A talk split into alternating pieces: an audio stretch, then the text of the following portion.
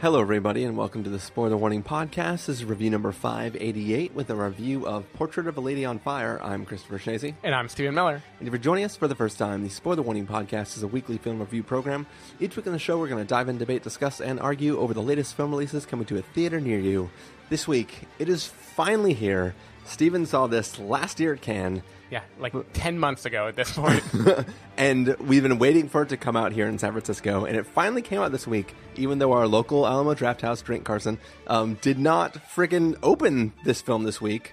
Um, but yeah, if, if you listen to our review of Birds of Prey, and you listened all the way to the end, you heard us whisper about how our next review would be of Portrait of a Lady on Fire. Truly the birds of prey of this Oscar season. um, but yeah, this is a film that the critics have definitely loved um, and have been talking about it for a while. And I think that myself and I mean Stephen had already seen it, but of course he was excited to see it again. And uh, I think a lot of people that are sort of following the film industry were probably pretty excited to see um, Portrait of a Lady on Fire this weekend. And it is finally here, so we are going to bring you that review. We're also going to have a re- review of The Assistant, um, which uh, Stephen had heard some interesting conversations about, maybe. Um, yeah. But basically, on uh, Friday, Stephen texted me and was like, "Hey, by the way, I'm also going to try to see The Assistant this weekend." So I was like, "Sure, I'm game. I'll go see it, and we'll be able to uh, put out a review after this one." Um, but yeah, we are not going to um, take too much more time. We are going to just jump right into this review. We're going to take a listen to the trailer for Portrait of a Lady on Fire, and then we're going to come back and give you guys a review.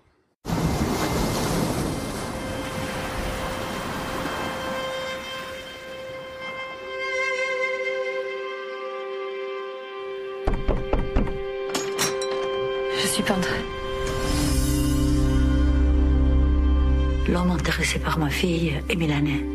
Nous partons là-bas si le portrait lui plaît. Il a épuisé déjà un peintre avant vous. Que s'est-il passé? Je ne sais pas.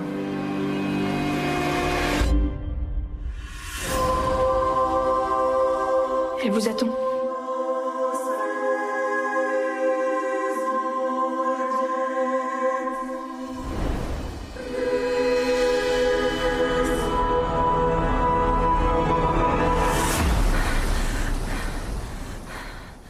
Ça fait des années que je rêve de faire ça.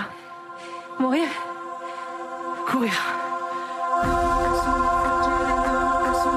Vous allez devoir la peindre sans qu'elle le sache. Elle pense que vous êtes une compagne de promenade pour quelques jours.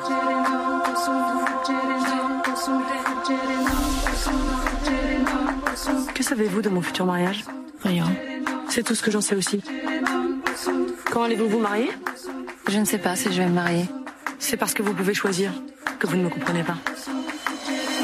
Je vous comprends. Quand vous êtes embarrassé, vous mordez vos lèvres. Vraiment. Quand vous êtes troublé,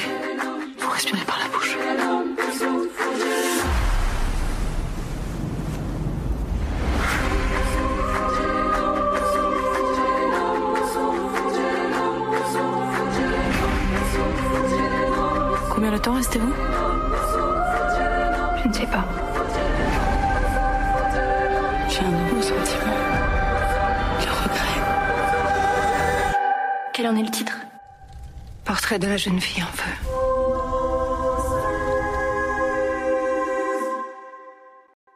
All right, so that was the trailer for Portrait of a Lady on Fire. Um, basically, uh, this film takes place in a time that was before swiping left or right, mm-hmm. and uh, basically, if you wanted to find yourself a wife, uh, you, you had to swipe down.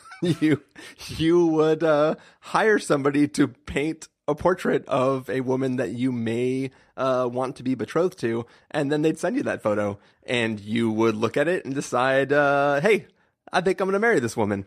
And uh, this story follows a painter who was sent to. Is it an island? She definitely hops on a boat. I, yeah, I believe it's an island off the coast of France. Okay, so it's an island off the coast of France. Uh, she is sent there to meet this woman and paint a portrait of her. However, the catch is that uh, this woman doesn't like being portraited, and uh, she has to, in secret, paint a portrait of her and that's sort of the experience she has on this island meeting this woman.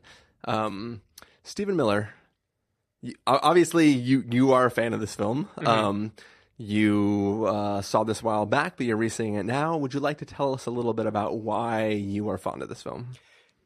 So I felt similarly to this how I did with Parasite when it was going wide, where I I felt very strongly, but I also didn't know how it would play when a trailer reveals what the film will be about. Um, I don't think it's a spoiler to say that this is a romance. I feel like that is how this film is being marketed to the general audience, and it Yeah. came out on Valentine's Day for a reason. Um, oh yeah, but because I, they didn't want to fucking release it Yeah. sooner than that. uh, uh, of course. But when I watched this movie at Cannes, I knew nothing except for this is called. I didn't even know Portrait of a Lady on Fire. I knew the French name, which meant I did whatever. I knew it had lady in the title, right? Otherwise, I, I was just watching a period piece and watching it unfold over time, like as the filmmaker uh, uh, wanted it to happen. And there, there was something about this movie at the time I was watching it that it it had this sort of crescendo of romance to it that I didn't expect. Like it builds and builds and kind of snowballs over time. And I was a little reluctant when I would recommend it throughout the year because I knew this worked on me very well, but I have no idea how it will play in a market where people are expecting a French "Call Me by Your Name," right? Like a Yeah, yeah. a a um, a queer A romance period piece set in France because it they're just different from being surprised by a movie where partway through you learn it is a love story where before that you didn't really know what you were going to get. You Yeah, know, it's it's kind of very different framing. Um, You're, you're working from the surprise of where it's going versus the I am waiting for this to catch on to this love story. Exactly, yeah. And what really surprised me is my memory of this film is so much more overtly like sensual and erotic than the movie actually is. In my memory, this is like up there with blue is the warmest color in like very sexual, very romantic, like long, long, long scenes of two people falling in love. That was my memory of this movie. In reality, the love, the actual romance on screen doesn't happen till like two thirds of the way through the film, Yeah. and it only gets a couple scenes. There's actually very little that is overtly sexual in this movie. Yeah. Um, and yet in my memory, it was huge. It was kind of like it eclipsed everything else. It was such a romantic, sensual film about falling in love. And I think I realized watching it a second time that what this movie really is about is about the memory of love. It's about the the feeling that you have Which is the song from Call Me by Your Name. no, no, it, it- is a lot like Call Me by Your Name in that it, it it's about the feeling you have when love has passed, when this ephemeral thing has happened. How will you choose to remember it? And I think what I really appreciated in this movie is how much that first half, that first two thirds, is doing to set the groundwork not for. So in a typical romance, the first half would be foreplay, right? It's like building you up for this inevitable release of tension that you're going to get and it's trying to like set all the gears in motion so when it happens you feel like overwhelmed by the the need for this to happen. I would say Call Me About Your Name is kind of like that where it sets up all the pieces and then you know they are going to come together and when it finally happens it's going to feel like a rush of endorphin because we've been seeing them interact awkwardly for a while so we know Yeah. what it's going to feel when they finally come together. This movie is so much about memory. Like there, there's a big conversation in the middle of the movie about uh, the myth of Orpheus and Eurydice, um, of the the couple that basically has to go through Hades, and Orpheus is told just don't look back. If it, it's very much like the biblical story of Lot and his wife, right? yeah. Like if you look back, she'll be turned into a pillar of salt. So don't look back. And the big question is, why do they look back? Why do they do this, even though they were given a simple instruction? If they did it, it would work. And in this movie, there's a conversation in the middle of the film where every character has a kind of different opinion about it. Where one says, this is just he was so in love he couldn't help but look back. And then the other says maybe he made the poet's choice. Maybe he chose to look back because he would prefer the the memory of the thing to the reality of the thing itself. And then the third character says maybe she told him to look back. Like maybe she would rather be remembered than live in this world where she'll become forgotten again. And i think so much of this movie it, it's building up this idea of how big love will be in your memory in hindsight that it pulls off for me a kind of magic trick where it like the mo- the the love story in the text of the movie is there but it is not that huge. But in my memory it is enormous. Like it was huge. And I, I think it has something to do with the way the movie is framing your your view on love and your view of the the unattainable, like the thing that you had for a few days and then you knew you had to leave. Um, which is a very long-winded way of saying that I I love this movie on second viewing. um, I, I, can I can see how actually the journey the second time allows you to get more enriched experience through it because you the first time you watched it you had no idea what you were watching in general and you watched the slow pro- progression of two people sort of becoming fond of each other and then working towards building a memory that may last them a while. Um, and the second time, you really got a chance to dive into the dialogue itself Yeah. in the in between scenes, like that that whole Orpheus stuff. Like that is something that did not even register Yeah. to me. A because I don't really have the historical knowledge of the Orpheus story, and B because like it's a random scene in the middle of a film that is doing a lot of different things. Right. Um, so it is interesting to see like that like for me to be able to relive this film through your eyes, having seen it a second time, is is kind of an interesting uh, juxtaposition through the experience of myself. A knowing ahead of time the story I will be watching, and B watching it for the first time versus the second yeah. time. So we'll remind me. We'll talk about the ghost scenes in this movie after Yeah. you say how you feel because it ties in a lot to the Orpheus, Orpheus story too. Okay. Um, but what, what's interesting is my memory because we talked about this film a couple times. When I saw it at Cannes, I called in that night, I think, and I mentioned it. You had kind of in just gotten out of it, right? Yeah, I you- said, "Oh shit, I forgot." Portrait of a Lady on Fire. I think I love this movie. I don't know what to say about it. Yeah, yeah. Um, my memory of this movie was all romance and no detail at all. And it was it was just interesting to revisit it and realize how much this film is doing that is not explicitly romantic. Um, yeah, I love. I, I think the actresses are both great in this film. They do a good job of showing.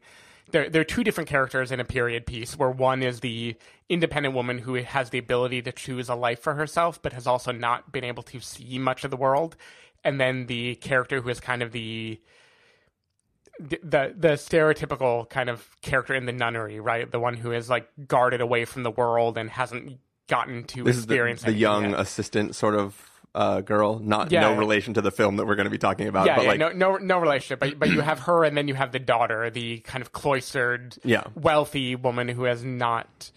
All, all of them, much like Call Me by Your Name, like they don't know anything that quote matters yet. You know, they haven't really gotten to experience these things, and I, I just love the way this movie. It takes its time. It is definitely a movie that rewards patience. It is not a movie that will move from scene to scene with any kind of urgency. It is trying to paint a picture of what life would be like for these Yeah. people and then show you what wanting looks like. And I think what what is really lovely about this movie is the way it it frames it in terms of painting, where it's about observing people, observing the little details, like how one hand will clutch the other hand, or about how a person will move their cheek a little bit when they laugh, or like g- getting little glimpses of what a person is and falling in love with that, with the memory of what what adds up to the sum whole of a person. Yeah. Um, I thought on second viewing, especially, it was really nice to just watch that for what it was, knowing where it was going. I knew it was going to build up to a crescendo of an ending that I love. Like I, I knew the last five minutes of this movie are going to get me no matter what. Yeah. So I could just kind of enjoy the details for what they were without caring what they were building towards. And yeah, I just think it's a, a really lovely movie about memory and about about how your the nostalgia you have for your first love or the forbidden love or the one that couldn't work can grow so big in your mind that it can outweigh everything else and it can kind of like propel the rest of one's life when they think about it. Yeah. And I, I just think this is a wonderfully romantic movie that yeah, it, it worked on me wonderfully a second time. And we'll talk about ghosts and we'll talk about the song and a couple other things after I hear your Do, thoughts. do we want to have a, a, a an explicit spoiler section, or do you think I, you I can don't talk? think we need to. I think we can talk around it. Um, so yeah, so um, I guess the best way to talk about this film, for from my standpoint, is to um, first I want to just rip the band-aid off and say not all of this film worked for me the way it did, sort of as a whole for you. Um, that's not to say that I disliked the entire thing, but it was a little bit hard for me to grasp everything that this film was doing. But what I do want to do is praise some very beautiful and magical things in this film. I think that there's a lot of, st- first of all, I'm not super familiar with French French filmmaking, so I, I don't have a lot of stuff to compare it to. So I don't know how much of this is like typical French filmmaking and how much of it is just this film doing this thing. But I think that that for myself, um, the maybe maybe the thesis of the film and where it goes to at the end like those fi- those last five minutes that you're talking about blew me away. Like I, mm-hmm. I love the the the end of this film this film nails a landing It sticks the landing yeah, it well. sticks the landing amazingly. While it was in the air, I was like, "There's no way they're going to land this. This is Jesus Christ. She's going to Yeah. get real hurt." like, not nothing about the story, but I mean, like, I'm I'm taking the the metaphor full bore and thinking of a gymnast tumbling through the air, Yep. hoping she's going to land when I know she hurt her leg on that last vault. Um, shout, gotcha. Shout out to the Olympics, like 20 years ago or whatever it was. Um, but anyways, the point being, um, like the entire journey didn't completely work for me. Um, but I think sort of the lead into this film and the crescendo and the end of this film are very, very beautiful. And maybe some ghost things really, really worked for me in, in, in this film. Um, and we're talking about ghost imagery, not literal ghosts. Yeah. So it's not, we're not spoiling anything. This isn't like a suddenly a horror film or anything like that. Um, This isn't personal shopper. yeah, this is not personal shopper. Um, but like personal shopper, I might like it even more on upon second viewing. Um, but I will say that one of the things that I found most interesting about this film is based on based on the simple premise of the film, which is one woman is coming here to meet this character, um, is supposed to paint her without being able to have her pose and paint for which means somebody is intently studying another person. And in any sort of, you know, meet cute or relationship beginnings, two people meeting where there's some sort of chemistry there, there there are subtle things that you pick up about a person noticing you or a person interacting with you that you can either interpret as one thing or another. And I think that in this film you have a character who by her job needs to intently study the physicality and the look and the presence of another being and that person in receiving those looks and glances like th- this sort of this dance of these two people noticing each other noticing each other but for different reasons and how that plays and sort of how how the experience of these two interacting with each other could lead to more than was maybe potentially intentioned at the beginning of their encounter. Um, that I thought was um, was a very interesting concept, and like as that was happening, watching it through the artist's eyes and seeing a person commit to memory the subtle curves of somebody's you know neck or chin or whatever, like I, I really really thought that was an interesting concept, mm-hmm. and I think that over time that sort of gets abandoned and it sort of becomes a fleeting sort of idea. And it sort of I was kind of all wrapped up in this idea of like oh wow that's very interesting to see this sort of like subtle play that these two people have but they don't really know why the other person is paying attention to that person. Like there's something about that that w- I really thought was an interesting concept and idea. Um and then when that went away I sort of was like oh okay fine. Well, well now we'll just go into this as we're, we're going now. Um and then if I can scoot towards more towards the end, there are things that happen in that story that just I I think like okay, so I I am I'm not foreign to the idea of a very truncated time spending with a person having that leave a lasting impression on you Right. We all saw duck butter. no, no, but but I, but I mean, like I, I, it's not like I, it's not like I don't believe that the short amount of time these people could have with each other could form this lasting thing that sort of lives on after their encounter with each other. But I think that this story is. I, I feel like the story we are watching is from the point of the painter, but the reality of the existence of those two characters, it is sort of the the uh, the the portraitee. I don't know what's what's the what's the word for the person being painted. Um, the person being painted sort of is leading the life that would require her to long more for the thing that we are watching the film about. Um, if I can compare it to a film which we didn't like that much that we saw at Tribeca a few years ago, Disobedience, right?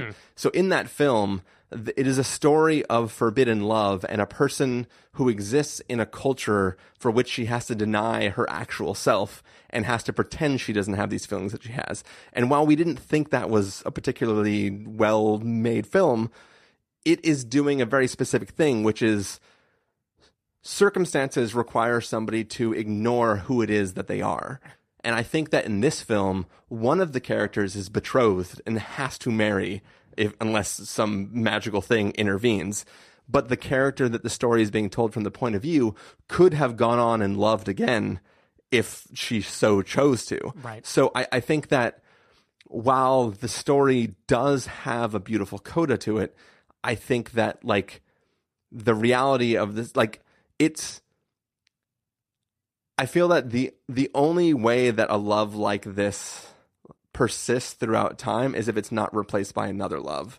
Um, and I think that the character who we're seeing this film's through the eyes of is the one who has the option to love again. Yeah. So because we're having told because it's being told of this of this like lost love I, I feel like it's the wrong person telling the story. I don't, I don't know. There- is something that didn't jive with me completely Yeah. because she is the character who is not stuck in the position where she couldn't love again, if that makes sense. Yeah, no, no, I buy that, and I think that is that is true. So the the character names I think are Marianne and Eloise, where Eloise is the woman who is to be married, and Marianne is the portrait artist who is there to paint her. And I, I think I agree with you that for Marianne, it is not clear that this was the one love, the only love. I think the film pushes you toward that a little bit, but I do think the movie is more about Eloise and how it would feel for her. And Yeah. I think even the feelings in the final scene have to do with projecting onto Eloise like what that would feel like. Yeah, yeah. But I, but I think I do agree with you that this person is teed up to kind of live a life that she wants to live and potentially experience more in her life that has would dwarf because I kind of am in the same boat with this and with Romeo and Juliet and with standard stories. But I'm like, well, okay, you spent a week together. How Titanic. How great could it be? Like, Yeah, come yeah. on. What what is the thing that cannot be replaced? Like I, I get that with love stories. Also, I like my pragmatist self uh, comes into play and kind of feels like it is maybe outweighing it, and that's why watching this movie a second time, the way it emphasizes memory and the choice of leaving someone and the weight that that will carry. Um, there's a so there's a famous poem called "Ode on a Grecian Urn" that is all kind of about a picture of two people looking at each other who are about to kiss but have not kissed yet. And the ode is kind of about how that is the best moment in life is before the thing happens, the moment of anticipation for this great thing that will happen. Yeah. How that's going to outweigh everything else because how lucky are they, right? Like they get Is to that, be is that the poem, poem about whether or not you ask out the girl who is your friend that you've been friends with for a long yes, time? ode, ode on a friend zone. um, but but the, but the idea behind that that uh, poem, I think it's by Keats, uh, is that like you know the best moment in any kind of romance is that moment of anticipation before you know the outcome. Yeah, and, yeah. and how the memory of that, if you could just freeze time there and live there forever, that would be the most romantic experience in the world. Yeah, yeah. Mm-hmm. And I think this movie is living on that level where it is saying that the the fact that this love could not be and the memory of it as this unattainable thing that you are walking away from and choosing to get one glimpse of before leaving i think that is the thrust of it and it, it is true i think the literal details of the romance kind of fade compared to that in, Yeah. in this movie So th- th- th- this film is divided into two chunks, I'll say. One is I- I'll call this film I'll call the two chunks rough draft and finished product. right? There's two point par- parts of this film. Um if if the characters were able to skip directly to finished product, would there even be a romance? Because I because I feel like the this film there there's a there is a sort of re- artistic rejection that happens partway through this film, which triggers the actual romance to begin kindling itself Right. um, until the lady is Good- on fire. good fire word Thank you. Um, but I- but I feel like I, I think part of yeah I, I feel yeah I, I- think I think that's why I struggle with the interesting concept of the first part of the film where it is not two people immediately drawn to each other. It's one person intently studying another and then the other person slowly warming up to the, per- the person A. And, and I think that because of that interesting concept, I forego the lack of chemistry at the beginning of this film. And then later on in the film, there's, I mean, obviously there's chemistry. These two have great chemistry together. Right. But the context for which we are viewing them is one of them sitting there quietly staring at the other one while the other one purposely doesn't talk to them. Which is, I guess that's playing hard to get in whatever year this film is supposed to be set in. Yeah. But it, it sort of, it sort of lacks that sort of interaction that makes you feel like, damn, these two should be together because I want to ship them or whatever, right? It, it, it feels it feels more like two distinct um, disjointed parts where it requires the mother to sail off for five days in order for them to sort of build towards this romance, which I, I think sort of pulled me out of the story a little bit. Yeah, I, I, I can see that. So it is worth saying that Adele Haenel, who plays the uh, the daughter who is to be wed in this movie, uh, is the actual partner of the director, Celine Sciamma. Okay. So I think some of that, um, the chemistry is actually brought to bear because the director is actually in a relationship with this woman. So it's Yeah. a very, it's a very kind of like personal way that the camera looks at this person. Yeah. Um, yeah, so so I can see that, and I do think. Again, I mentioned the the romance in a literal sense takes up much less weight of this movie than my memory of it was, and I think it's because a kind of like Call Me by Your Name. I think this movie and Carol, for that matter. I don't know why like queer period piece love stories in particular seem to do this, where it it is less about the two people to me than it is about the what love represents for them, like what it's rejecting or what it's rebelling against because they can be in love. Yeah. And, and in this case, the movie very clearly brings it home. Like we talked a little bit before about there, there is a section of this movie that is about a completely separate subject that has nothing to do with romance, Yeah. but does have to do with The byproduct of romance. Sure, yeah, yeah, and and women in this time in history and what they would have to do to assert their decision of who they want to be in the world and who they don't want to be, right? Um, and I think it, it's really hard. Kind of like in, in Little Women, there's a moment when Jo talks about stories that get written, and is it that you write about a thing because you know people want to read it, or do people want to read it because you've primed them by what you choose to write about? And like, if you chose to focus on other events or other things in the world, would you change the tide of what audiences relate to, what they empathize with? Yeah. And I think a lot of this movie is about the restlessness that these women feel in this time of their life of like, how can I have agency? How can I come into come into my own self and like assert what I want and what I don't want? And I think the the romance and the other event that we won't spoil both kind of fall into that of things of people choosing this is who I am and what I want in the world and this is my like tiny act of rebellion where I get to decide who I who I get to be in this world that is determined by other people. Yeah. Um, otherwise, so I think like there's the romance, but then there's all the other things that the romance means to them, and I think the things that it means kind of start to outshadow the details, right? Yeah. So the the Romeo and Juliet effect of like they were only together for a week, and do I really buy that in the three days they're explicitly romantic, X, Y, and Z happen? I, I don't know, but the the memory to the artist of like what that kind of love meant for them, that is what I believe, and I think that's what page twenty eight and the, the music at the end. I think those all build to that really wonderfully, even if Yeah. the the details are kind of more mm, fictionalized or whatever than than a very realistic movie Yeah. would have been. There, there, there's also um, there, there's a few subjects that we haven't talked about, and there's one more subject which I'll still continue to ambiguously state um, that uh, this film sort of deals with, but doesn't really dive in deep enough, and sort of characters makes decisions which sort of counter what I would believe a character who has this understanding would do.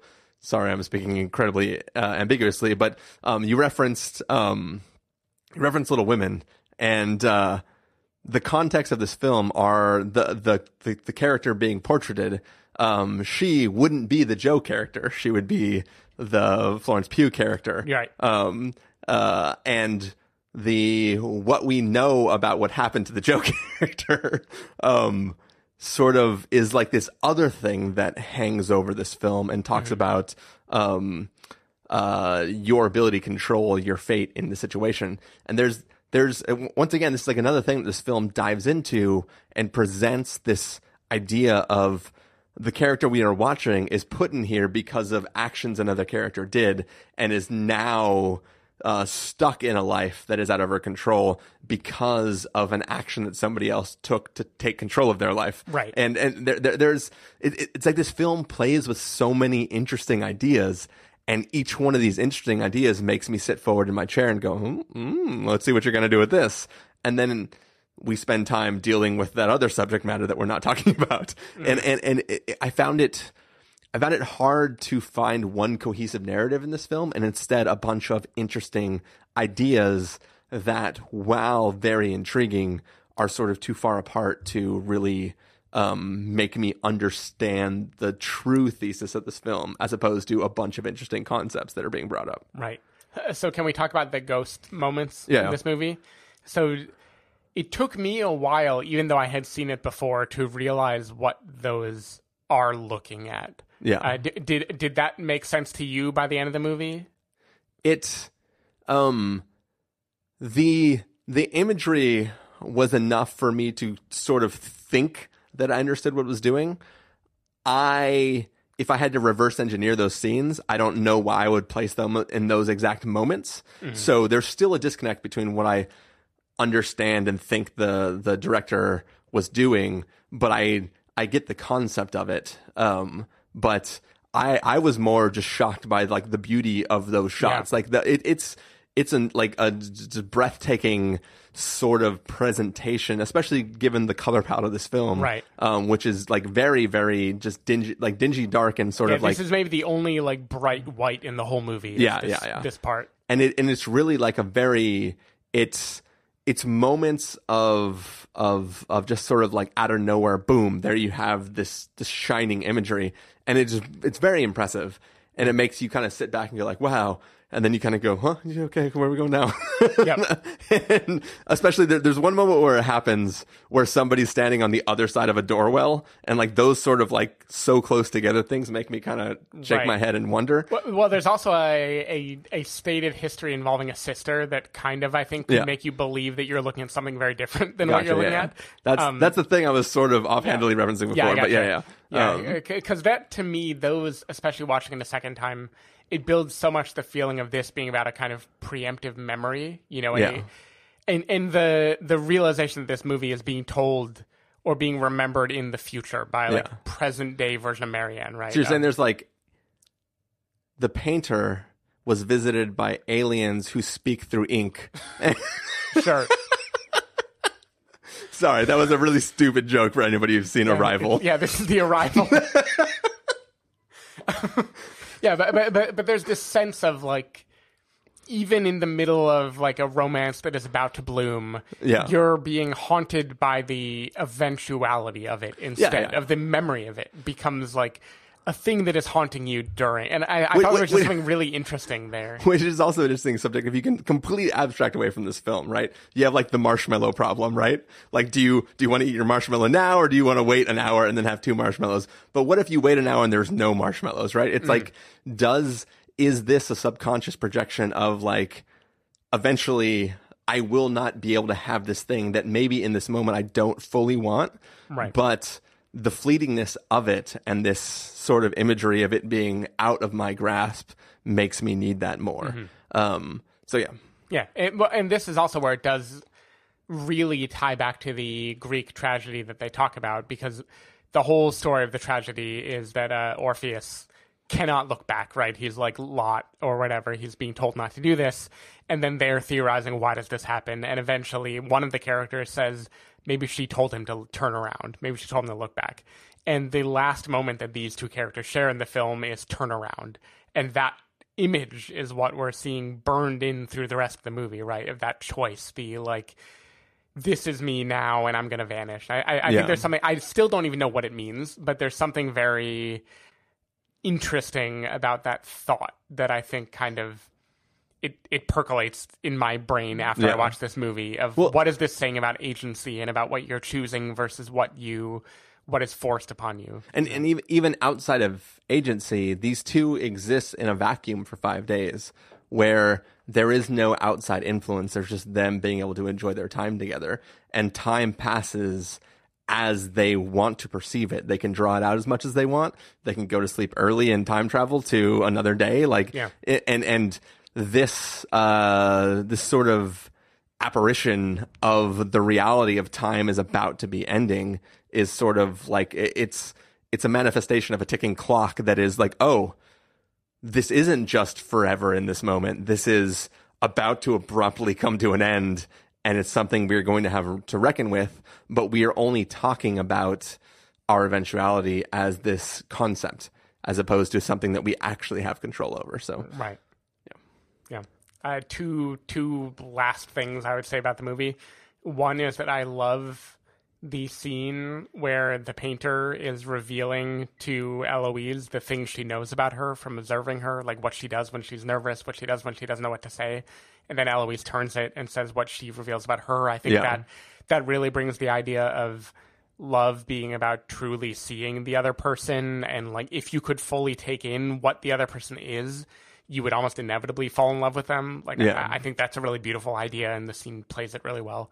And then the the final moment in this movie i, I don't want to spoil it except like call me by your name someone goes through a whole range of emotions at one time without any words happening. Yeah. and i think that's just a, a winning formula. Yeah, and and, and it's it's a performance like at the end of Good Time, where it's a single person having to do a shit ton of work Yep. that is completely there's nothing written. It's just pure performance that only works because your journey up until Yeah, that they, moment. they're doing the exhale for the movie that you Yeah. watched afterwards.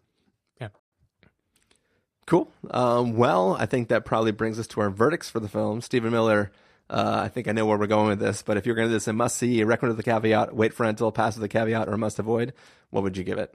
Uh, this is definitely a must see for me. I had joked multiple times about this being the kind of classic artsy fartsy movie, the Rochelle Rochelle of Seinfeld fame that critics loved because it was a sexual awakening of a young woman, blah blah blah. But watching this movie a second time, like it, it holds up phenomenally well. I think it it just is so romantic without ever being exploitative or gratuitous or it, it isn't doing the things that your typical like this is my lesbian romance film would do. It, it it isn't being it isn't relying heavily on anything. There isn't like heavy nudity. It is nowhere near as overtly erotic as I remember it. It is so much about the feeling of falling in love and the feeling of wanting. And I think the director just does so much with that while showing so little that it, it's just a really to me incredible movie about the feeling of the preemptive nostalgia that you feel when you are falling in love and you know that it won't last. And Yeah. I, I just think that's a, a really beautiful thing. Um, if I will say this, if you are going to see this film in theaters, pick an old theater that only old people go to, because there is a scene involving a mirror that young Oh, yeah. people, what young people just will not be able to handle. Luckily, my theater there was a little bit of tee in the theater that I saw it in, but definitely it's it rang as strange to some folk, um, and uh, they were unable to contain their their uh, their teehees. Definitely the most actual erotic part of the movie, Yeah. I think. Yeah, yeah. I mean, take that, Rose and Jack. Yeah. um, but anyway, so so for my for my review, um, it's. I, I think if I'm honest with myself, I, I, there's a lot of good ideas in this film and a lot of interesting things. But as I said at the beginning, before I tried to like talk about all the things that were really, really positive, not everything worked in this film for me. So for I'm going to have to lower it down to a wait for rental. Um, that's not. I don't want to take anything directly away from this film. I appreciate some of the really brilliant moments in this. I think the ending is amazing. I think there's really interesting ideas at the beginning.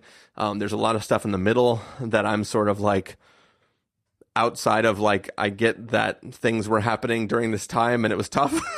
it, it doesn't work as a cohesive narrative to me. So for me, I didn't walk out of it really being gripped, but there are moments that still stick with me now as we're talking about it. So it's it's like a wait for rental with a caveat. Yep. I feel ya. Uh, but yeah, that is our review of Portrait of a Lady on Fire. Stephen Miller, if people want to find you throughout the week, where can they do that? People can find me at twitter.com slash sdavidmiller or sdavidmiller.com. People can find me at ChristopherInRealLife.com or Twitter.com slash ChristopherIRL. You can find the podcast over at TheSpoilerWarning.com where you can get a bunch of the back episodes of the show. If you want to subscribe to the show, you can do so on Overcast, Stitcher, Apple Podcasts, or wherever podcasts are found. If you want to know when the episodes go live, you can follow us at twitter.com slash spoilerwarning, facebook.com slash the spoiler warning, or instagram.com slash the spoiler warning. If you want to get a hold of us directly, you can send an email to fans at thespoilerwarning.com, or you can use the contact form on our site. Music for this episode will come from the soundtrack to Portrait of a Lady on Fire, so hopefully it's all those women around the fire singing, because that scene was fucking amazing. Oh, yeah. And we haven't talked about it yet, but... That in 1917 are just the two a cappella music scenes of the year, I think. it was pretty amazing. Like for a second, I was like, "Did the soundtrack to Dunkirk just start playing? What's?" Because it was doing like the the Raise Forever thing, Yep. and then the started happening, and I was like, "Fuck, this is amazing! I love this movie." Yep. Um, but anyways, that hopefully is playing right now. I haven't checked the soundtrack yet, but yes, this is our review of Portrait of a Lady on Fire. Hopefully, you enjoyed that, and then we are going to go take off. And by take off, I mean stop this track and then start recording a second one so we can talk about a little film called The Assistant. Bye. Bye.